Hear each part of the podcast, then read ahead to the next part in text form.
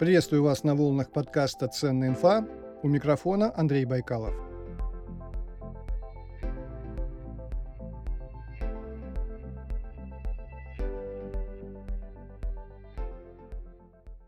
Сначала по традиции небольшое объявление. Часто на YouTube я вижу ролики, где человек или два человека, например, семейная пара, записывает свои видео из салона автомобиля. Иногда люди поют или просто что-то говорят, но выглядит такая съемка необычно – потому что они используют для съемки видеорегистратор с большим углом зрения, и в кадр попадает весь салон автомобиля. Так вот, если вы тоже хотите вести свой блог из салона автомобиля в таком же стиле, то я рекомендую видеорегистратор Navitel RC3 Pro с тремя камерами. Одна из них салонная, снимает Full HD. Я проверил, картинка получается классная. Ну и само по себе устройство отличное. Есть Wi-Fi, есть GPS, а значит есть предупреждение о камерах на дорогах.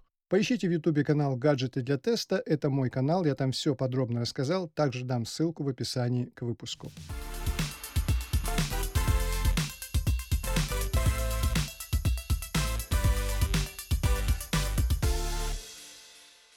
Во время подготовки к выпуску я открыл чат ГПТ и задал вопрос искусственному интеллекту. Как сейчас можно прилететь на самолете из Москвы в Берлин? Я рассчитывал, что бот мне построит маршрут с учетом всех санкций. Но бот мне перечислил несколько компаний, самое главное назвал время полета – 2 часа. И тут я вспомнил, что бот оперирует данными до 2021 года, и мне все равно пришлось лезть в Google. С другой стороны, бот сделал хорошую подсказку по времени прямого полета. Итак, раньше мы летали в Берлин за 2 часа, а сейчас время пути составляет около 7 часов без учета пересадки в Анкаре. Наверное, можно добавить еще 2-3 часа на пересадку, всего около 10 часов. Это еще неплохо, потому что в некоторые страны Европы можно добраться только спустя сутки полета с двумя-тремя пересадками и кучей нервов. Вот с такими трудностями сталкивается туристический бизнес в России. Но, насколько я знаю, мой сегодняшний гость не унывает, а наоборот, что называется, окреп в борьбе с неблагоприятными внешними и внутренними условиями. У меня в гостях человек с железными нервами, основатель сервиса по поиску туров Scanner Travel Иван Шкаруба. Иван, добрый день. Да, здравствуйте, Андрей. Иван, давайте для затравки, коротко. Вот было у вас за два последние два года желание все бросить и уехать э, на условную дачу выращивать помидоры, скажем так? Нет, мы не сдаемся. Но про человека с железными нервами вы, наверное, перегнули. Они уже не, желе... уже не железные. Ну, сейчас будем, будем выяснять. Хорошо, давайте тогда погружаться в вашу сферу бизнеса. Когда мы говорим очень красивую фразу «туристический рынок России», то под этим каждый подразумевает свое. Политик одно, чиновник другое, предприниматель третье. Вы предприниматель, сейчас ваша точка зрения. Каким этот рынок выглядит сейчас? Стагнирует или наоборот растет? Что происходит? Расскажите. Я со своей стороны могу рассказать, что происходит э, в сегменте пакетных туров. А, сегмент пакетных туров ну, объективно находится в стагнации, начиная с 2020 года. То есть у нас, да, сначала коронавирус подкосил, когда у нас закрыто авиасообщение и так далее. То есть классический пакетный туризм – это в первую очередь пляжинг, так называемый, то есть традиции семейного отдыха, а, вылетели из города постоянного проживания а, к месту отдыха, пробыли энное количество дней, как правило, это от 7 до 14 дней, вернулись обратно. Если говорить про финансовую составляющую, то весь объем рынка конкретно пакетных туров а, примерно 320 миллиардов рублей в год. А, в прошлом году он в рублях а, просел ну, незначительно, можно сказать, остался на, это, на этих значениях. При этом очень вырос средний чек и количество людей, путешествующих очень сильно снизилось. То есть, а, по сути, как это было, наверное, в 90-е годы, а, путешествия становятся доступны меньшему количеству людей, которые готовы на те чеки, которые мы на данный момент можем предложить э, нашим клиентам, туристам. 92% населения до сих пор э, ногами, как я предполагаю, ходит в какое-нибудь турагентство, неважно, где оно расположено, в торговом центре или в отдельно стоящем здании каком-нибудь, и покупает тур после э, какой-то беседы, допустим, с продавцом тура. Тогда что остается вам? И какой здесь возможен рост, ну, скажем так, а, в лучшие времена? На что вы рассчитываете? Классические обыкновенные турагентства, куда люди ходят ножками, они тоже не стоят на месте и, естественно, консультируют и осуществляют продажи, стараются, по крайней мере, а, продавать тоже дистанционно. Мы же как раз э, и наш рост э, э, нашей аудитории происходит за счет перетекания аудитории или как пере, пере, другое, наверное, слово лучше подобрать, перехода аудитории из вот этого из офлайна в онлайн. А, то есть Давайте до... погрубее скажем. Вам надо отгрызть аудиторию вот эту у агентств и перевести к себе. Отгрызть. Все правильно. А, да, и этот процесс, э, к сожалению, происходит не так быстро.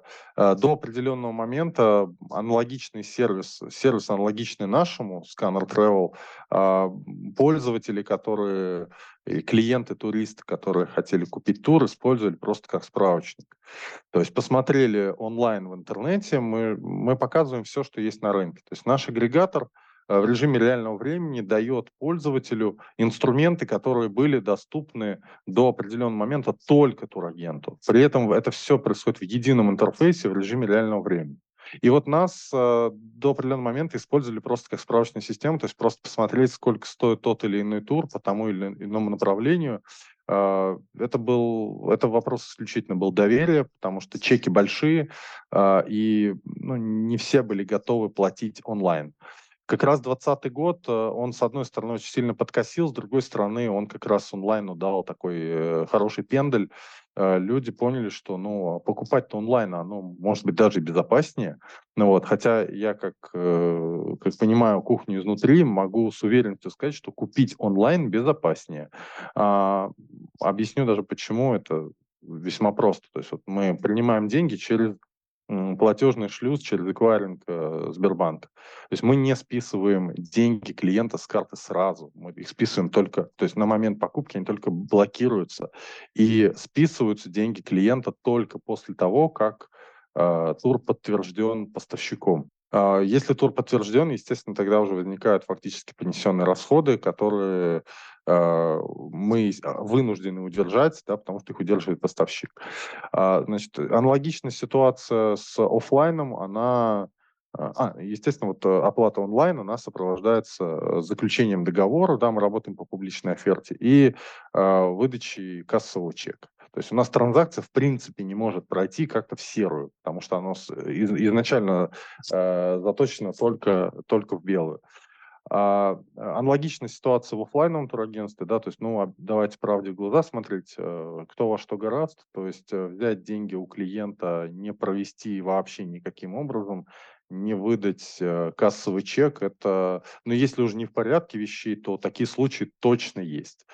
А, и добиться справедливости и возврата денежных средств в случае форс-мажорной ситуации, если нет ни чека, ни а, договора, конечно, туристу будет гораздо сложнее. Хорошо, давайте еще про вашу нишу. Сколько игроков, кто они? Вот расскажите о них. О любимых конкурентах, не знаю, если хотите, скажите пару слов. На данный момент в нашей стране э, есть пять э, крупнейших сервисов э, онлайн-бронирования туров. Это Travelata, Level Travel, Online Tours, наш сервис scanner.travel и слетать.ру, но у них немножко другая бизнес-модель. Собственно, вот эти пять игроков делят между собой все онлайн-продажи, то есть все 8% рынка пакетных туров. Плюс сюда же в онлайн-продажи еще включены онлайн-продажи самих туроператоров через собственные сайты. То есть конечные поставщики через свои собственные сайты также осуществляют продажи туров онлайн, и все вот эти онлайн-продажи, 8% вот таким образом разделены между этими. А в рублях это сколько? 25 э, миллиардов рублей примерно в год. 25. А если поделить 25 на 5, то каждому какая своя доля достается? Нет, доля там не, не, не равномерно. Крупнейший игрок занимает около 1%.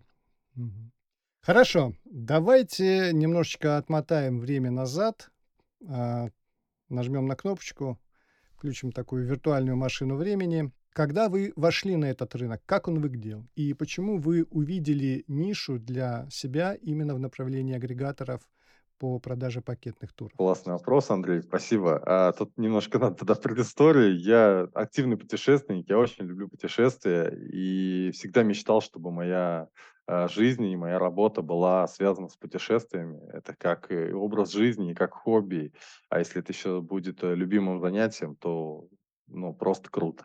Я об этом мечтал, но не понимал, как подступиться. С одной стороны, не хотелось идти в какую-то неизвестность, а, с другой стороны, не хотелось э, а, делать, э, ну, условно говоря, откры- открывать 16 тысяч первое турагентство.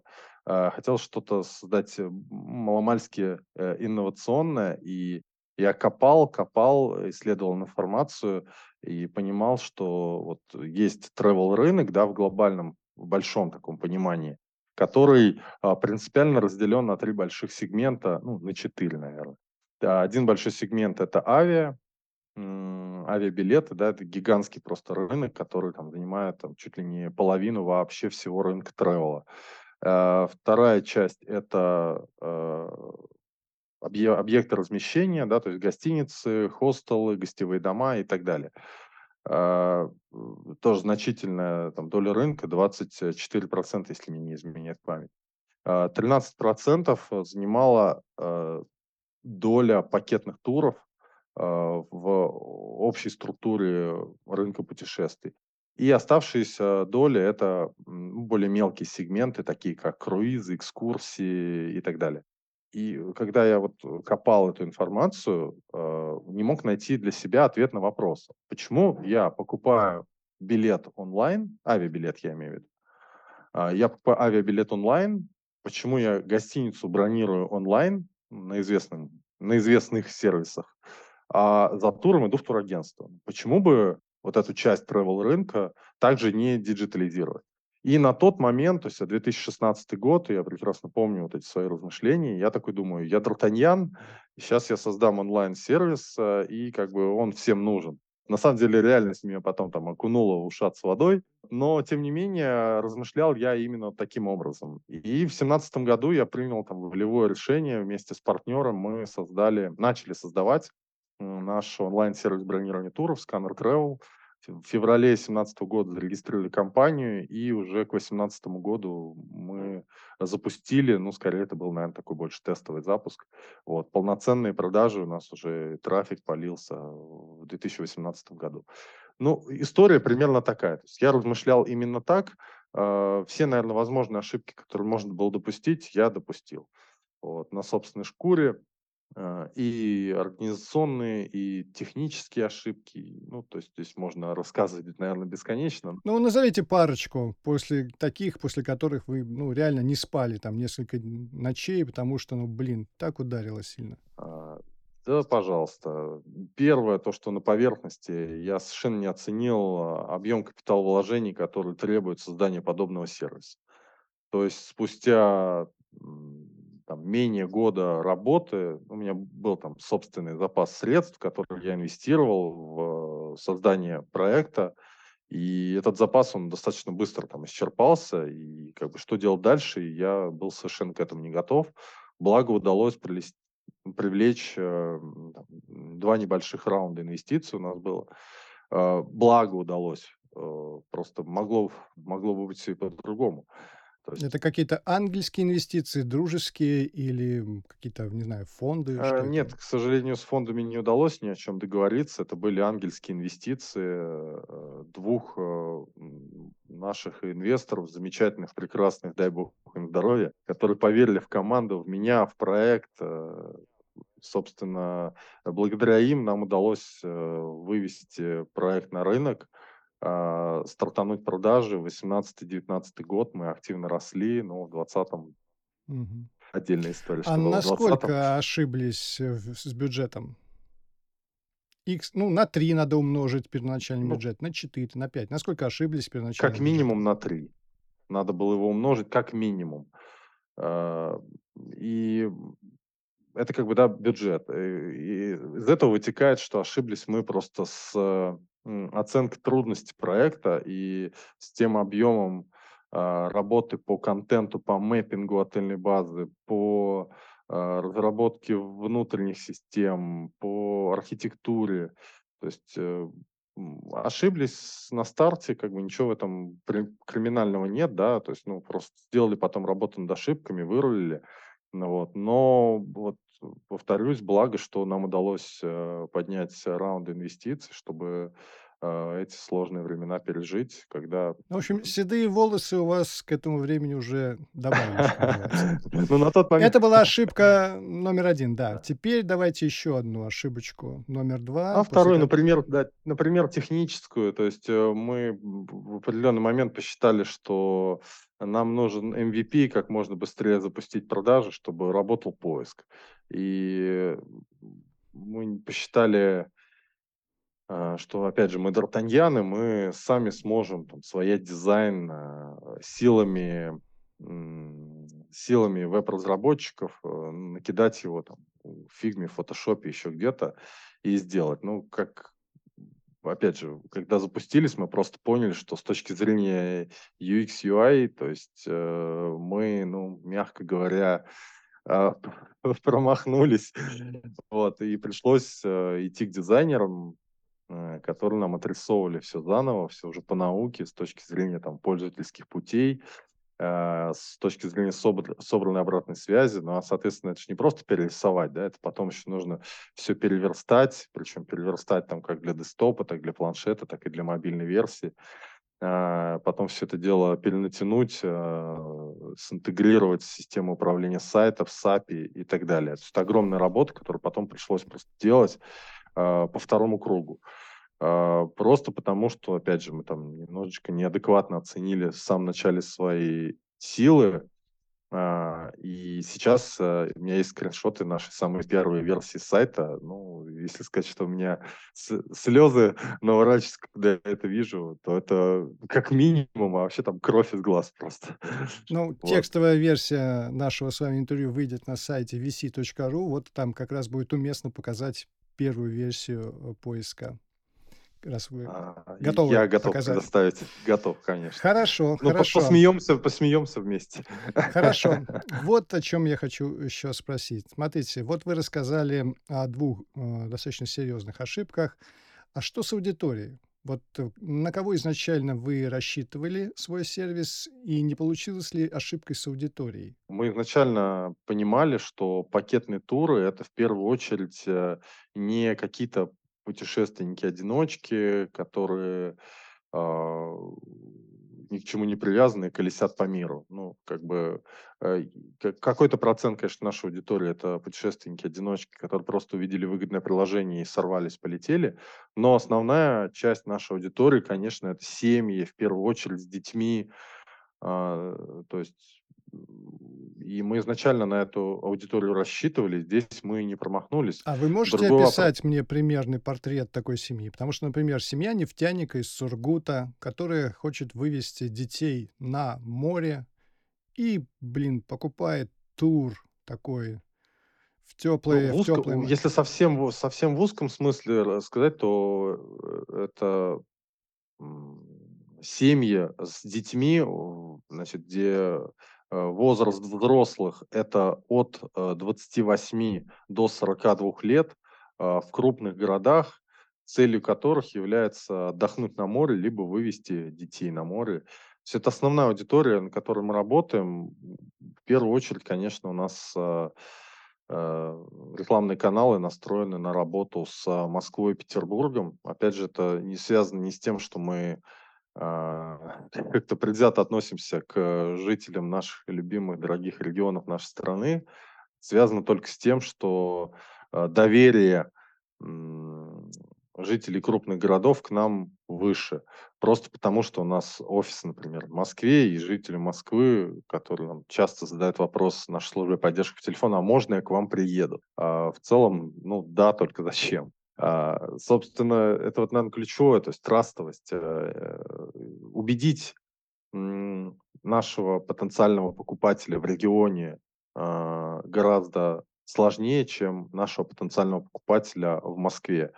Ну и что греха таить, в в Москве, в Санкт-Петербурге онлайн-сервисы развиты сильнее, наверное, да, и поэтому привычка потребительская покупать онлайн, она в большей степени выработана, соответственно, с, гораздо проще убедить этих пользователей покупать онлайн. Вы слушаете подкаст «Ценная инфа». Продолжаем э, наш выпуск. Э, сейчас мы поговорим вот о чем. Э, в 2018-2019 год период активного развития компании, и, казалось бы, все хорошо, но тут наступает 2020 год. Расскажите об одном из ваших первых дней, когда все посыпалось. Где вы были, что почувствовали? Сначала просто не, вообще не поняли, как, как с этим работать, потому что в один день позвонили все э, и сказали, верните деньги за те туры. Ну, у нас, естественно, бронируются, да, там туры не день в день. То есть это был март месяц 2020 года, то есть там что-то начали точнее, какие-то там уже потуги были еще там в феврале, что а, все плохо, все пропало. Да, но когда в марте один за одним начали закрывать э, авиасообщения с одной и с другой стороной, то есть начали нам постоянно звонить клиенты, верните деньги. То есть даже те же рестораторы, они не столкнулись с тем, что к ним пришел кто-то и сказал, вы знаете, я вас там две недели назад э, ужинал, верните мне деньги за ужин. А вот мы столкнулись ровно с этой ситуацией. Кроме смеха, на полном серьезе. То есть у нас, условно, там в январе, феврале, в марте активно продавались майские праздники, туры на лето по раннему бронированию и так далее. И, естественно, все эти туры оказались на тот момент, нам казалось, что под вопросом, там, может быть, еще кто-то куда-то улетит. Но когда уже стало понятно, что нет, все, точно никто никуда не летит, нужно было срочно что-то делать и каким-то образом выживать, а, потому что а, у нас не то чтобы выручка стала ноль, да, у нас э, выручка за предыдущий месяц, мы ее, которая уже потрачена на зарплаты, на аренды, на другие косты, она ее, ее у нас потребовали обратно. Ну, как у вас все разрылилось? Вы вернули деньги или до сих пор продолжаете возвращать? Или часть клиентов все-таки решила потом поехать в отпуск, там, через полтора года? Это все была индивидуальная работа с каждым клиентом, с каждым туристом отдельно. А, кто-то соглашался переносить. Ну, опять же, там поставщики разные условия предлагали. А, индивидуальная работа была абсолютно с каждым клиентом ни одного обязательства не закрытого перед туристами у нас нет. Ни одного. Вот по положению на 31 декабря 2022 года вот прямо ответственно заявляю, что все обязательства выполнены. Там, где нужно было вернуть деньги, вернули в полном объеме там, где были переносы туров, либо перебронирование на другие направления и так далее, все обязательства выполнены в полном объеме на 100%. Не на 99%, на 100%. Хорошо, ну вот 2020 год, весна, там, я не помню, когда у нас в апреле, помню, было две недели, когда вообще никому нельзя было выходить на улицы. Был такой у нас период первого такого, не знаю, как это назвать-то. Локдауна. Да, да. И вот вы, не знаю, сидите, смотрите в своей таблице Excel, видите все красным цветом, сплошные минусы, прибыли нет, ничего нет, а как-то надо вытаскивать себя. А, что делали, что, о чем думали, что решили делать, что сделали? Э, на самом деле ситуация была абсолютно патовая, и благо э, со мной рядом работают умные, талантливые, грамотные люди. А, моя команда, которая из этого депрессника, в котором находился я, меня вытащила. А, просто предложив, вот один из наших разработчиков сказал, ребят, давайте мы сейчас попробуем поработать как веб-студия. Потому что так как да, у нас... Так, секундочку. И... Агрегатор пакетных туров вдруг решил стать веб-студией. Не слишком ли резкий переход? А, поясню. А, Еще до того, как э, пришла эта идея, а, еще до вот, э, там, марта 2020 года, к нам периодически обращались, ну так у нас все-таки основная часть команды это разработчики, хоть и сервис мы делаем туристический, но э, значительная часть команды это разработчики, и э, к нам обращались э, различные компании, какие-то знакомые, ребята, а вот можете ли помочь вот с этим, вы же разработчики, можете ли помочь с тем? Мы решили эту тему качать, А, и, собственно, за счет этого смогли выжить. То есть мы весь ресурс э, разработки переориентировали на заказную, на заказную разработку для третьих лиц. То есть мы перестали заниматься на какое-то время вообще своим сервисом. То есть у нас была куча идей по доработкам до усовершенствования сервиса. Мы просто стали работать как веб-студия, благо удалось э, там, по каким-то своим контактам быстро найти там, где-то где чисто случайность, где-то целенаправленные действия привели к тому, что у нас э, за очень короткий промежуток времени, буквально там пару недель, э, появилось несколько платящих клиентов по разработке, которые а, покрыли хотя бы там часть зарплат. Э, и потом уже летом стало попроще, потому что летом там уже открылась Турция в августе, уже какие-то продажи пошли, и, соответственно, у нас одна выручка наслоилась на другую выручку, и уже это ну, были какие-то понятные цифры, которые позволяли закрывать хотя бы наши базовые потребности, там, зарплатные. А, и когда более или менее уже ситуация начала выравниваться, но опять же, да, то есть там волнами все, то, то открывали, то закрывали. А, после этого, когда мы поняли, что эта тема работает, э, мы решили ее не закрывать, а наоборот развивать, качать и так далее. А, вести заказную разработку. Хотя были, понятно, там и курьезные случаи, да, когда мы там пытались заключить контракты. А у нас э, на тот момент был основной вид экономической деятельности, деятельность туристических агентств, и контрагенты, там, службы безопасности контрагентов нам говорят, ребят, какое вообще отношение к разработке имеете? Вы хотите заключить договор на разработку, будучи турагентством, и как бы у виска крутят пальцем. Вот, э, то есть, ну, такие курьезы тоже были, Ну, то есть, получается, заказная разработка вытащила вас, да, из ямы. абсолютно точно, без заказной разработки мы бы все разбежались бы и искали бы каждый отдельно работал. Э, как бы сохранить команду было бы невозможно, имея только туристический бизнес. Понятно. Все-таки э, ниша, в которой вы работаете, ну, действительно, я говорил о том, что у вас железные нервы в самом начале, и судя по тому, что вы рассказываете в течение всего выпуска, действительно нужны очень крепкие нервы, чтобы продолжать работать в этой нише и не уходить из нее. Давайте посмотрим э, в будущее, потому что, ну, должно же все-таки когда-нибудь наладиться и полеты станут снова возможными, и страны начнут визы выдавать. Вот, смотрим в будущее. Вот э, для бизнеса, который хочет стать успешным, ключевое понятие рост. Какие у вас планы по росту, несмотря на все трудности? Мы должны расти x2 каждый год. Я э, беру выручку года, э, умножаю ее на 2 и понимаю, что мы стремимся к э, росту x2 в следующем году.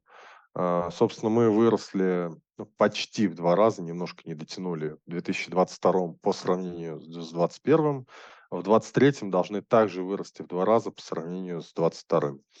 А, исходя из, ну, опять же, это не с потолка взятые цифры, то есть не просто какой-то тост, хотелка, э, абсолютно здравый расчет, цифры, Excel э, как бы дают э, понимание, откуда взять этот рост.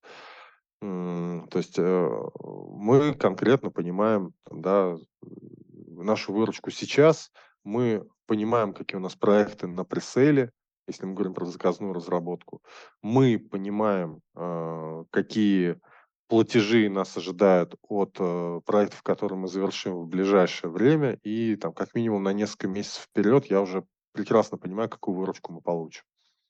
А, касательно туризма, здесь, конечно, сложнее, так как рисков значительно больше и неопределенностей. Вот. Но, тем не менее, все-таки мы закладываем и по туризму, что мы должны расти в два раза, то есть, что наш сервис Scanner Travel должен вырасти в два раза а, по сравнению с прошлым годом, хотя бы потому, что мы видим тот чек, который есть, и мы видим тот прирост трафика, который нашими усилиями, нашим, нашего маркетинга и нашей разработки, к, к которым мы прирастаем. А какой средний чек, кстати? А, средний чек, опять же, в зависимости от сезона. Вот а, могу сказать, за последние три месяца цифра средний чек превышает 150 тысяч рублей. Это, ну, для нас это не бывало высокий средний чек, потому что э, там до пандемийные годы средний чек э, редко был более 80 тысяч, ну, там 80, 85, 87. Но по России что-нибудь растет? Какие регионы начали расти вот по приему туристов? Куда все едут-то? Ну, за исключением, там, понятно, что Сочи, наверное, Крым, наверное. А еще что-нибудь есть у нас в России? Вот, э, опять же, у меня нет аналитики, потому что вот на наши наши пакетные туры, да, пакетные туры- это, как правило, пляжный как правило, не всегда, но как правило, это пляжный отдых. Конечно, у нас, а, ключевые направления- это Краснодарский край, Крым, э, Калининградская область. Это 3 ключевых направления. А, все остальные регионы, вот, э, ну, просто не не обладаю статистикой, да, потому что они не совсем попадают в статистику именно пакетного туризма, да, но знаю, что очень сильно там огромными темпами растет, э, Дагестан. Да, просто сейчас вот в последние годы просто взлетел популярный настолько стал, что ну, уже как-то и неприлично, что я, например, до сих пор там не был. Уже стыдно. Надо съездить в Дагестан. А, очевидно, Ну, там же растет. Каспийское море, нет, если я не ошибаюсь? А, Каспийское море, да, но это, опять же, больше не про пляжный отдых, а больше про посмотреть. А, да, то есть огромное количество достопримечательностей внутри Дагестана, то есть там э, Региональское водохранилище, Сулавский каньон, там Гамсуталь, Гор и так далее. То есть огромное количество Ну, вот вы интересных не были в Дагестане, а смотрите, сколько знаете. А, я собираюсь, поэтому уже знаю. Ну, хорошо. А, да, давайте продолжим бизнесовую тему. Все-таки сколько стоит входной билет на ваш рынок?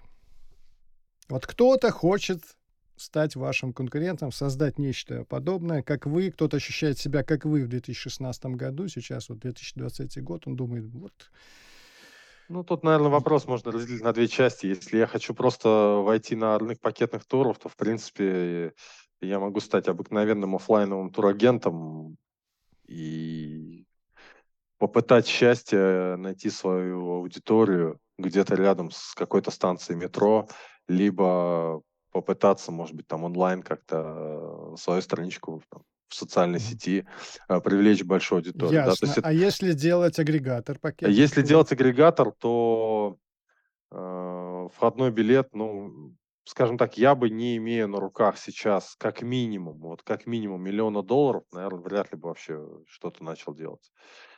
Ну, либо не на руках, да, хотя бы там каких-то, э, обязательств инвесторов, инвестировать в проект. Потому что полдела его создать. Ну, как бы создали вы агрегатор, а дальше что? То есть он сам себя не продавать, туры сами себя не продадут, их надо продавать. И это ключевое. Это нуж нужны сильные бюджеты на маркетинг. То есть если у вас бюджет компании, э, и точнее в бюджет в общем бюджете компании там бюджет на маркетинг занимает там 2%, то смысл тогда вообще создавать, э, э, агрегатор туров? То есть надеяться на счастье, что кто-то туда зайдет и будет покупать? Нет, не будет. Ну вот. Ну, это, кстати говоря, вот мы говорили про мои ошибки. Это вот опять же, одна там из моих ошибок, то, что мы совершенно не считали экономику. Вообще я я-то даже не понимал, что такое юнит-экономика, когда мы только создавали агрегатор. То есть я считал, что я, опять же, д'Артаньян. Щас самое главное создать, э, как можно быстрее агрегатор туров, а дальше попрет. Ну, нет, это ошибка клю ключевая и очень серьезная. Вот. Поэтому минимальный, наверное, входной билет, э, сейчас, если вы хотите создавать агрегатор, э, пакетных туров, э, то это как минимум надо иметь там бюджеты от миллиона долларов. Это просто какой-то минимум, говорю, да. Если кто-то хочет реально на этом рынке поработать, возьмите white label и попробуйте туда налить трафик и посмотреть, как конвертится. Ну, вот сейчас я как раз хотел в завершении выпуска задать, э, вопрос. Ну, не вопрос, а предложить вам дать топ-5 советов для тех, кто хочет прийти на ваш рынок и попытаться конкурировать с вами. Наверно, один из первых советов, назовем это условно совет номер 1, это попробовать сначала white label, да? Советы номер 2, номер 3, номер 4, номер 5 какие были бы? Самое главное, изучайте рынок, э, изучайте потребительские привычки и знайте, кто ваш клиент. А, потому что, имея бюджет, создать можно что угодно, абсолютно любой сервис. Э, всегда важно понять, как вы его будете продавать. Это ключевое. Поэтому перед тем, как, э, вовлекаться в разработку, в дорогостоящую, длительную, сложную, а, всегда обязательно надо понять, э, а, как я это потом продам. А, и лучше сначала попытаться это продать, а уже потом что-то начинать разрабатывать. То есть взять white label не стоит ничего. А, создайте себе доменное имя и попробуйте туда через разный канал налить трафика. Просто посмотрите, а он сконвертится или нет. Э, по сути, у вас абсолютно рабочий сайт э, такой же, какой вы создадите.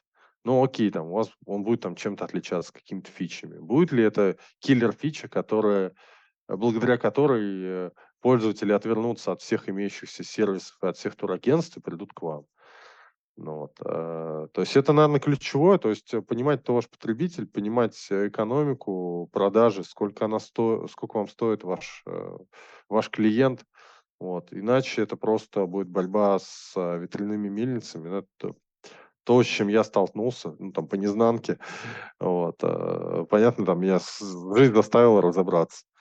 Вот. Ну, откровенно, зато говорю, как есть. Ну, в общем, не быть д'Артаньянами, а быть кем? Да не думать, что я придумал что-то уникальное. Не надо вообще искать никаких уникальных идей. Надо э, конкретно понять, что нужно потребителю. Не, не, не то, что ты думаешь, ему нужно, а ты сам у него спроси. Э, у потребителя. Сам вот, вот приходишь к клиенту и спрашиваешь, ну, понятно, что не так это делается, да, но им, условно говоря, тот же white label, это вот мы спрашиваем потребителя, а будешь ли ты использовать мой продукт?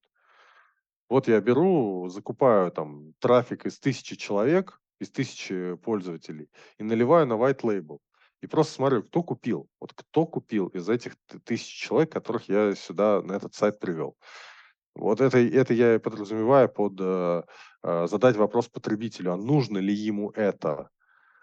Э, вот. Собственно, и все, наверное. Все советы Ну, исчерпывающие. э, самое, да, пожалуй, да. То есть, если мы говорим про нашу нишу. Ну, естественно, какие-то общие э, моменты это. Никогда не сдавайтесь.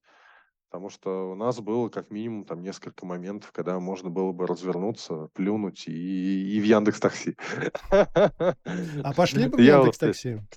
нет, конечно.